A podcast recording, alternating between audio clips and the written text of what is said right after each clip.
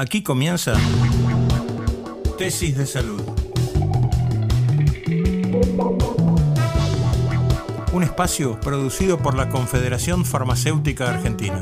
Entrevistas a personalidades del ámbito sanitario con información relevante para crear conductas saludables en nuestros pacientes. Tesis de Salud. Conducen Verónica Barano y Ricardo Pesenti. Muy bien, ¿cómo están? Bienvenidos a Tesis. Hola, Ricardo. ¿Qué tal, Verónica? ¿Cómo estás? ¿Bien? Bien, feliz de estar acá. ¿Qué tenemos hoy? Contame. Bueno, mira, hoy vamos a hablar de neurismos eh, y de consumo de alcohol. Ok. Eh, a ver, a ver si eso es adictivo, abuso, todo, todos esos temas. Y vamos a hablar también del tema de la, de la boca, las, los caries. ¿Por qué podemos llegar a tener caries y cómo hay que cepillarse y qué otras técnicas hay para evitarlas? Buenísimo. ¿Quieres aprender todo eso? Aprendamos. Se quedan acá entonces, dale.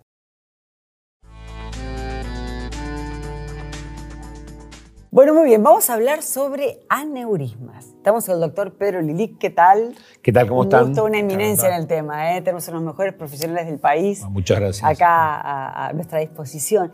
Doc, ya que te tenemos acá, ¿qué es en realidad un aneurisma? Bueno, vos sabés que todos tenemos arterias por todos lados, ¿no? Este, en el cerebro también tenemos arterias. Y hay un lugar donde se cruza, se abre una arteria nueva, que justo ahí es un lugar muy débil, porque la sangre golpea en ese lugar, en esa- nosotros llamamos bifurcación, Ajá. en esa división de las arterias, golpea ahí y en gente que está predispuesta genéticamente tenemos una dilatación, una un pequeño puntito, que como la sangre a, rat- a cada rato golpea, el corazón late todo el tiempo, este, va agrandando este defecto congénito y forma como un pequeño quiste lleno de sangre. Este quiste es frágil por naturaleza, no tiene todas las capas que normalmente tenemos que tener, que son tres. Ahí hay nada más que una capa y media. Y entonces este continuo repicar de la sangre a ese nivel lo va agrandando, lo va agrandando hasta que llega un momento que lo rompe. Digamos, es una dilatación quística de las arterias, de este caso en el cerebro, que se llama neurisma. ¿Y esa, eh, ese rompimiento está asociado a una hipertensión arterial, alguna consecuencia, algo, Hay- hay, algún claro, hay digamos? Digamos, hay- factores predisponentes. El cigarrillo es el más este, indicado. Ah, el segundo es la hipertensión arterial. Claramente hay determinados componentes, como por ejemplo el sexo femenino, digamos, más la hipertensión arterial, más el cigarrillo.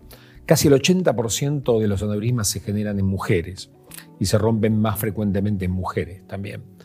Cuando asocias a eso el cigarrillo y la hipertensión, claramente tenemos un factor bien predisponente de ruptura. ¿Y por qué uno tiene hipertensión, doctor?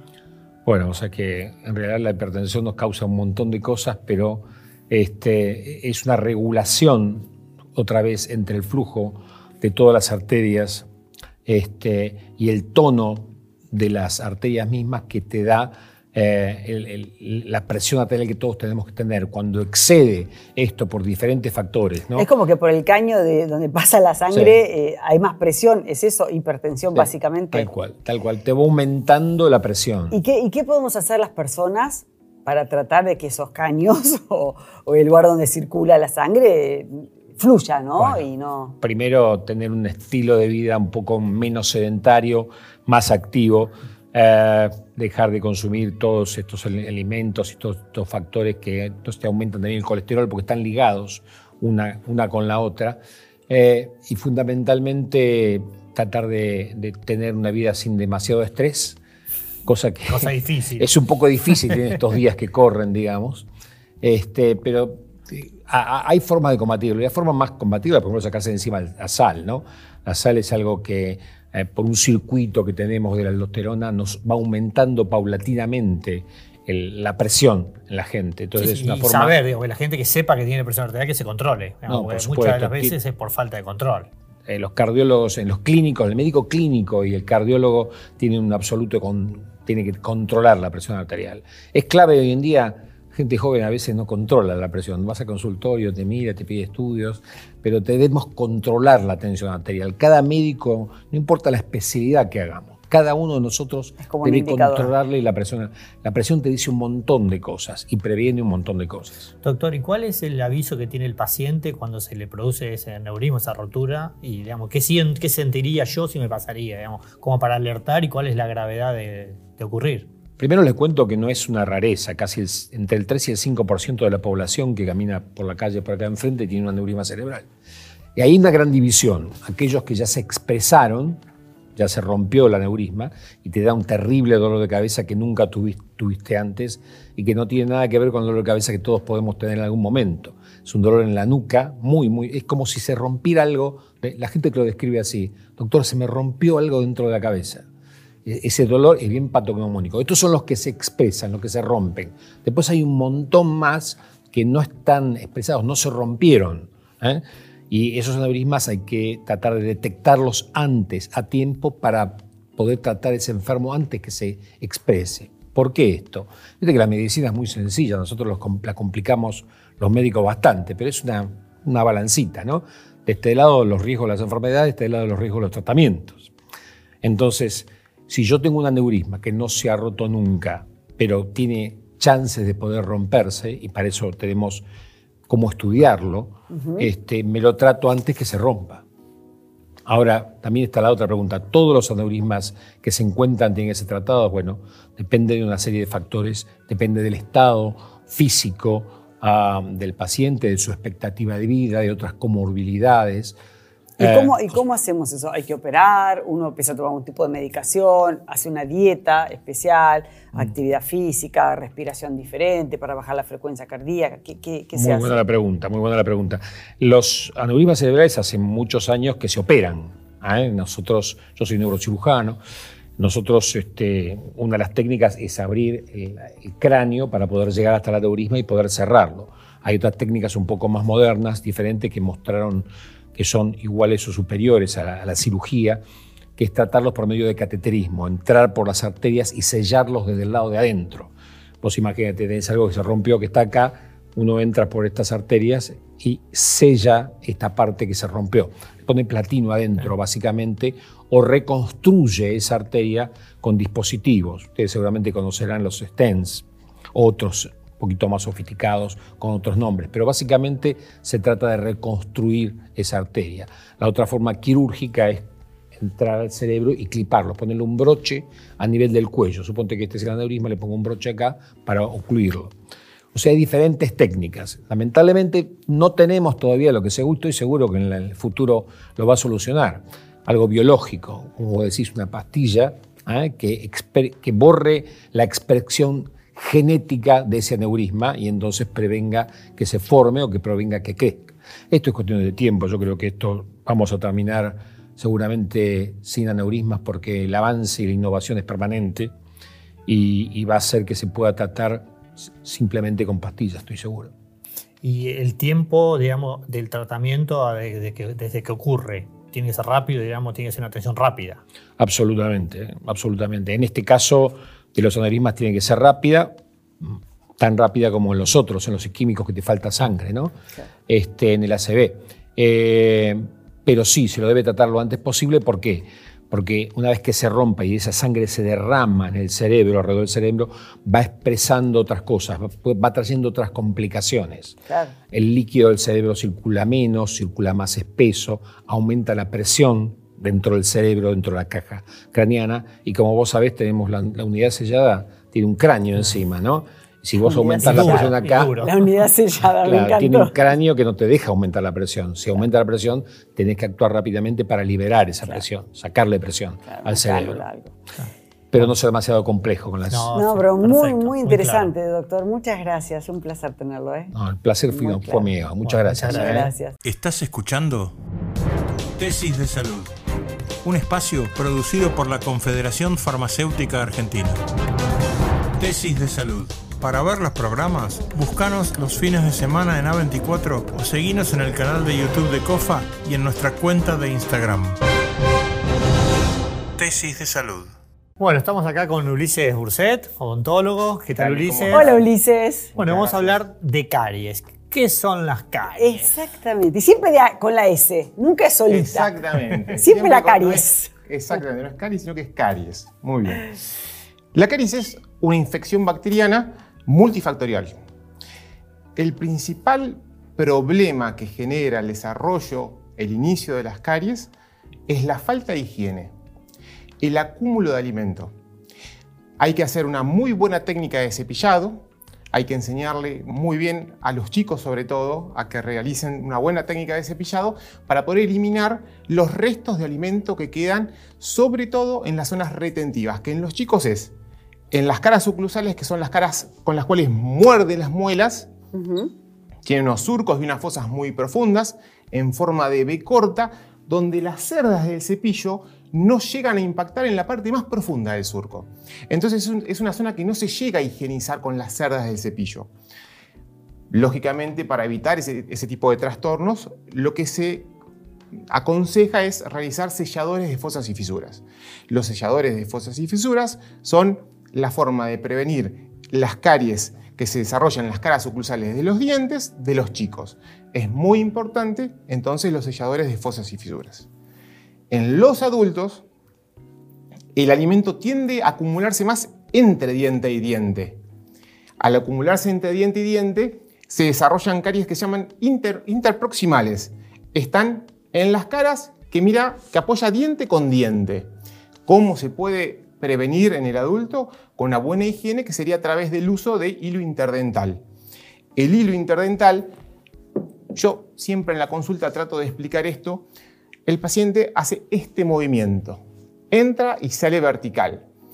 Siempre le explico que entra el hilo y sale de costado. Tiene que salir hacia la zona de menor resistencia, porque el alimento se impacta entre medio de los dientes y la forma de sacarlo es hacia el lateral. Entonces, ah, entra o sea, no lo saco así. No, no. Entra y chuc. Exactamente, porque si no lo que uno hace es impactar el alimento aún más. Y el problema, lógicamente, que hablamos hoy de la caries. ¿Qué mal lo hacía? claro, es la metabolización por parte de los microorganismos de esos restos de alimentos que generan los ácidos que dan el origen a la caries. Entonces, entrar siempre con el hilo interdental y salir lateralmente. La vía de menor resistencia para poder eliminar eh, los restos de alimento. Por eso los carreteles, si uno mira los carreteles de los hilos dentales, son de 50 metros. Por eso en realidad este, en tantos metros, porque uno corta un pedacito de 30 centímetros, sale lateralmente y ese hilo se cambia. Para el, para el otro espacio interdental hay que usar un pedazo de hilo nuevo, un trozo de 30 centímetros nuevo. Por eso es que hay que ir desechando varios trozos de hilo cuando uno se higieniza con hilo interdental. ¿Y eso hay que hacerlo en cada uno de los cepillados o con una vez por día alcanza o después de cada En realidad es, es, una técnica muy engorrosa. Al ser una técnica engorrosa, yo por lo menos digo que lo hagan a la noche antes de irse a, dormir, que es el momento donde, cuando uno duerme, disminuye la secreción salival y le cuesta al organismo, a través de la saliva, neutralizar la acidez de la boca, que es lo que da origen a las caries. El escarbadiente, porque a veces el hilo es caro. Esa es la verdad. El hilo dental es caro, no es tan accesible para todos. Se puede usar cualquier hilo. Sí. ¿Se o puede usar? un escarbadiente, por ejemplo. No, Cualquier hilo no. Cuando uno los, compra vienen, ¿son cintas o son hilos? Cualquiera de las dos variedades. El escarbadiente no, porque lo que va a generar es una lesión de la papila interdental, que es la papila que ocupa el espacio entre ambos dientes. Y ahí peor todavía porque más penetra uno la placa. Hay algunos que se venden así como Eso se llaman Proxabrush. Los Proxabrush son cepillos interdentales que esos sí se pueden utilizar en el caso en el cual exista el espacio suficiente para poder utilizarlos. Porque son ah. espacios virtuales, porque están ocupados, los, espacios entre los dientes son virtuales, porque están ocupados por la papila interdental. Entonces, por eso es que se usa el hilo interdental. Cuando se retrae con los años, se va a ir retrayendo el tejido óseo y la encía tapiza, es una alfombra que tapiza el tejido óseo. Entonces, si se retrae el tejido óseo, también se retrae la encía. Y ahí sí aparece el espacio real, ya no el virtual el real. En esos casos sí se puede utilizar el Proxabrush eh, que tiene un poquito más de espesor para poder retirar el alimento. Si no, la técnica es engorrosa, pero es con hilo interdental. Claro. ¿Cómo se trata una carie una vez que, digamos, ya está en el diente? En realidad es bien mi trabajo. Es a lo que me dedico todos los días, porque soy especialista en prótesis, que abarca toda la parte de recuperación del diente ya dañado. Lo ideal es no llegar al diente dañado, lógicamente. Sí, sí. prevenir. Exactamente. Cuando el arreglo es chiquitito, se puede hacer un arreglo convencional. Cuando es un poco más grande, se hace una incrustación. La incrustación se manda a construir al laboratorio, o sea, se elimina la, caries con turbina, se toma una impresión, se manda a construir el fragmento de diente y se pega el remanente dentario sano, a lo que queda de diente sano. Tiene que haber una proporción. Si es mayor el contenido al continente, ya ahí hay que anclarse en la raíz. Para anclarse en la raíz es a través de un perno y de una corona. Ya estamos. Ya me dolió. Y cuando la raíz se pierde, se reemplaza por un implante de la raíz y arriba, lógicamente, la corona. Perfecto. Bueno. tratemos de no llegar. Exactamente, hay que trabajar para no llegar. Gracias, Ulises. Bueno, gracias. Muchas gracias.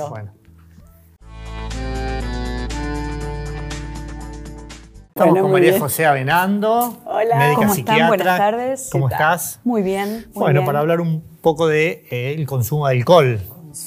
Así es. Bueno, ante todo, gracias porque siempre es una oportunidad para la comunidad médica poder informar este, a los televidentes para poder trabajar en la prevención.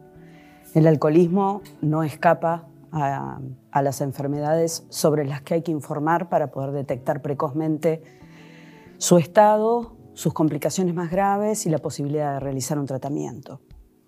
Me gustaría poder, eh, al principio de la conversación, romper con algunos mitos que particularmente poseen las personas. Eh, y el primer mito del cual me gustaría hablar es, eh, todas las personas que toman alcohol son alcohólicas. Eso no es así. No todas las personas que toman alcohol van a ser alcohólicas. Lo que va a depender de convertirse en alcohólicas es su patrón de conducta y las conductas de uso, de abuso o de dependencia con el alcohol. El otro mito del cual me gustaría hablar es yo lo controlo. Esto es una frase muy frecuente en los pacientes y en las personas con algún grado de adicción donde sienten que pueden controlar la sustancia y pueden controlar las consecuencias que eso trae. Y si bien es eh, una sustancia adictiva, es una de las más graves, porque como toda sustancia adictiva pone en riesgo a la persona y divide su vida por la mitad. Entonces, si la persona lo pudiera controlar, no sería una adicción.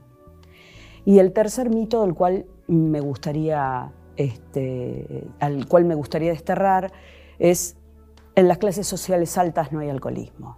Y yo creo que el alcoholismo no respeta ni clases sociales, ni grupos etarios o de edad, ni géneros. Eh, el alcoholismo funcional, que así le decimos, es un alcoholismo que pasa por secreto y muchísimas personas que son exitosas en muchas áreas de su vida tienen en sus rituales privados y en sus vidas íntimas fuertes compromisos patológicos con el alcohol. María José, quería eh, arrancar, ¿a qué edad eh, una persona para llevarse bien con el alcohol, para hacer un consumo social o no sé, eh, tendría que arrancar con el alcohol? ¿Y qué edad estamos arrancando los seres humanos con el alcohol? Bueno, la pandemia eh, de una manera bastante este, inesperada mejoró algunos parámetros, especialmente sobre los jóvenes. El inicio del alcohol es a partir de los 13, 14 años. Tenemos también niños que toman desde edades anteriores, entre 8 y 9 años, pero la adolescencia es la edad en la cual el hábito se convierte en un compañero inseparable, que va creciendo con los grupos y va creciendo en relación a sus etapas evolutivas y a todo lo que a su vida va llegando. Las previas a los boliches, el consumo durante las fiestas, el estar largas horas reunidos que arrancan a la una o dos de la mañana y terminan a las 11 de la mañana y están 10, 12 horas consumiendo alcohol.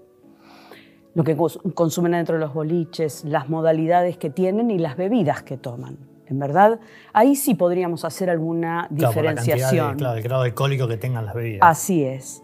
Los jóvenes toman más bien bebidas blancas. los adultos. más o menos alcohol? Eh, más alcohol. Más alcohol. Y los eh, adultos jóvenes y adultos mayores, fundamentalmente los adultos mayores, son más de bebidas clásicas como el vino y la cerveza. ¿Y cuándo se dice que, digamos, en cantidad una persona empieza a tener, digamos, peligro o que ya no lo puede controlar, digamos, cuánto se debería tomar para decir que no está, no es adictivo, digamos? ¿O siempre es adictivo? No, no siempre es adictivo. Depende del patrón de conducta que la persona presente. Si a lo mejor está acostumbrada a usar alcohol y es a nivel recreativo, circunscripto, a una reunión y es moderado y autocontrolado, eso no es riesgoso. Cuando el escalón que le sigue, que se llama abuso de alcohol, ya empieza a tener una ligación con el exceso, ya la persona empieza a no poder controlar, ya empieza a querer consumir más y más y lo hace durante más veces en la semana o lo hace en cantidades crecientes todos los días. ¿Las mujeres son más propicias al alcoholismo que los hombres? Las mujeres tienen eh, las mismas estadísticas, pero fueron crecientes en pandemia. Las mujeres han aumentado el porcentaje de consumo de alcohol durante la pandemia, cosa que no pasó en los hombres. tiene, tiene menos resistencia, la enfermedad eh, aparece antes y suele traer complicaciones graves rápidamente. Muchas gracias, doctora. Ricardo, ¿qué tenés preparado para nosotros en el día de hoy? Bueno, gracias Verónica. Acá estamos con el farmacéutico Gustavo Traverso, presidente de la Comisión de Salud del Senado. ¿Qué tal, Gustavo? ¿Cómo estás? ¿Cómo estás, Ricardo? Contento yo, ¿vos?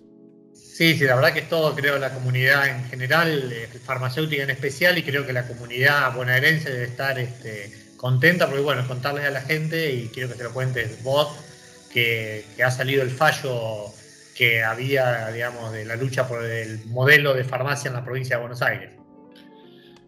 Sí, Ricardo, digamos, lo que, lo que pasó el miércoles fue algo inédito, histórico, primero porque es la primera vez que la Corte Suprema se mete tan profundamente en un tema eh, de la provincia. Segundo, porque lo que estaba en discusión era la capacidad que tiene la provincia de dictar sus propias leyes en materia sanitaria y sus propias regulaciones. En concreto, lo que estaba en discusión es si el Estado puede intervenir o puede intervenir. Y más allá de la cuestión propia de los farmacéuticos, de lo cual soy parte, me parece que lo que estaba en disputa era un modelo sanitario. Si creemos que el medicamento es una mercancía o es un bien social, si creemos que la farmacia es un establecimiento sanitario o es un comercio más. Y bueno, primó la razonabilidad y, estamos felices porque desde la provincia tengo que decir que fue un gran triunfo para la provincia de Buenos Aires. ¿Y la gestión, diríamos, de los mismos farmacéuticos ayudó, Gustavo, vos que estás más desde el lado de la política? Mira, Ricardo, yo creo que esto hubiese sido impensado sin, el apoyo, sin eh, la pelea codo a codo con, con la comunidad farmacéutica. No se hubiese podido hacer nada. Digo, si los farmacéuticos no hubiesen estado en esta pelea, no hubiesen podido hacer nada. Yo acá tengo que reivindicar la figura del Colegio Farmacéutico de la provincia y particularmente su presidenta, que puso el alma y la vida en esto. Y, la verdad que, que, había que verla pelear y te entusiasmaba. Cuando todo parecía que se perdía, estaba la figura de Isabel Reynoso empujándonos a todos. Y bueno, nosotros, desde el legado histórico de la provincia de Buenos Aires, pero también como farmacéutico, me parece que fue algo, algo que de no existir la pelea de los farmacéuticos hubiese sido una derrota contundente. ¿Y qué hubiese pasado si este fallo hubiese salido en contra de esta ley sanitaria? Bueno, creo que hubiese pasado lo que pasa donde hay eh, servicios farmacéuticos mezclados con, con papas fritas y, y mouse de computadoras y electrodomésticos, que se pierde el sentido sanitario. Entonces el medicamento pierde la racionalidad, pierde, digo, y se pierde el servicio. ¿Por qué? Porque también, hay, digo, yo hoy, en la, nota que hago hoy para los medios, tiene que ver con esto de que los modelos concentradores, saquemos al medicamento que es un bien social y que, aparte tiene, una, tiene que tener un resguardo especial. Los concentradores no le hacen nada bien a la, a la economía, esto es mentira. El 90% del trabajo en el país lo generan las pymes. Y cada vez que aparece en algún segmento, alimentos, tecnología, algo, algún concentrador, lo único que hace es destruir empleo, monopolizar el mercado y aumentar los precios. Es mentira que, que la todo este verso del libre mercado, de la competencia, es todo mentira. Los grandes concentradores lo único que terminan haciendo es perjudicando a los consumidores y destruyendo un montón de eh, pymes familiares. En este caso, estas pymes están en cabeza de los farmacéuticos que son profesionales de la salud. Bueno, ya muchas gracias Gustavo por el trabajo también legislativo y obviamente agradecerle a la provincia de la manera que defendió la ley y obviamente a todos los farmacéuticos se fueron sumando. Eh, y bueno, que sí, tal cual lo dijiste vos, tipo una epopeya, porque era una batalla muy, muy difícil realmente. Y creo que sí, que debemos estar todos contentos con, con mantener este, este modelo de ley. Así que gracias, Gustavo. Gracias a vos, Ricardo. Buenísimo Bueno, el programa. Rompimos muchos mitos, ¿eh? Sí, muchos. De los dientes especialmente. Sí. Después el tema del alcohol, El tema del que no es alcohol. menor. Y bueno, el tema del neurismo para llamar la atención y Prestar hacerlo rápido. atención. Exactamente. Bueno, nos reencontramos como siempre acá en Tesis. Acá en Tesis, gracias. Dale. Esto fue Tesis de Salud. Un espacio producido por la Confederación Farmacéutica Argentina. Entrevistas a personalidades del ámbito sanitario con información relevante para crear conductas saludables en nuestros pacientes. Tesis de Salud. Conducen Verónica Barano y Ricardo Pesenti.